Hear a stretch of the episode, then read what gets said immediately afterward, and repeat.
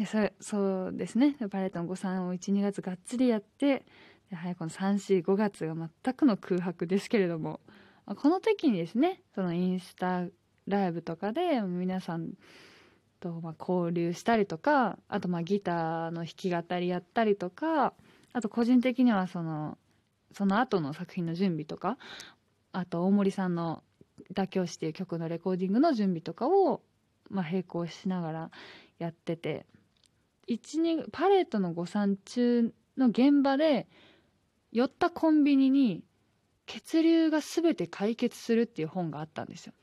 でコンビニで見つけたんですよその本を。でその帯に「生理痛はないものだ」みたいな書かれてて嘘でしょ？と思って手に取ったんですよ。嘘でしょ？あって当然だと思ってた。ないことが正常なんだっていうのを帯で見ても買うわって言って買って そこからそのなんか自分の体のことにすごくこうあのフォーカスするようになってでちょうど本当にそのまあコロナの影響でがっつりこう仕事が入らない休みの機会になったからあこれもう神のお告げだなと思ってあの食事睡眠だったり、まあ、季節に合わせた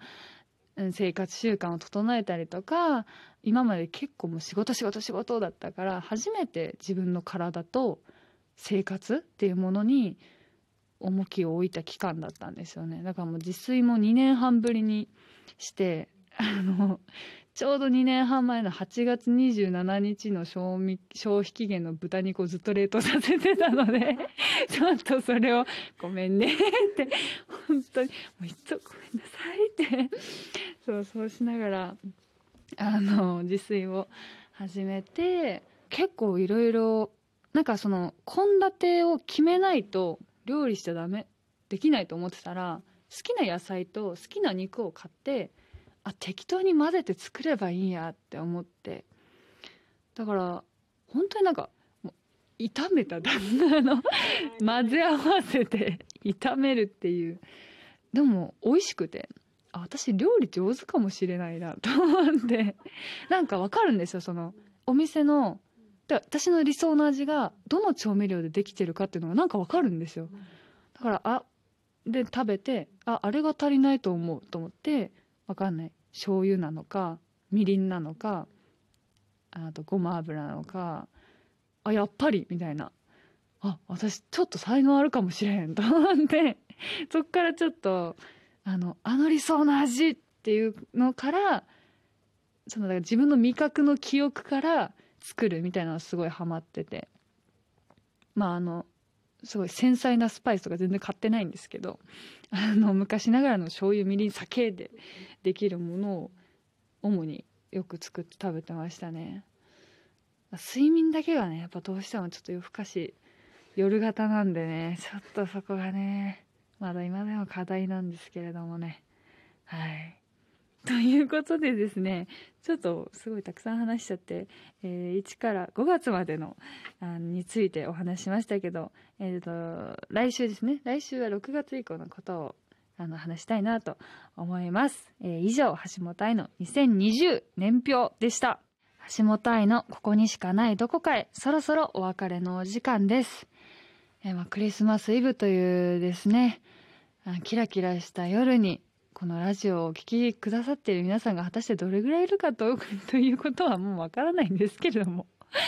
まああのリアルタイムじゃなくてもねアーカイブっていうのか？であのおいおい聞いてくださってる方もいると思いますけれども。まあクリスマスイコールどういう日なのかってよくわかんないけど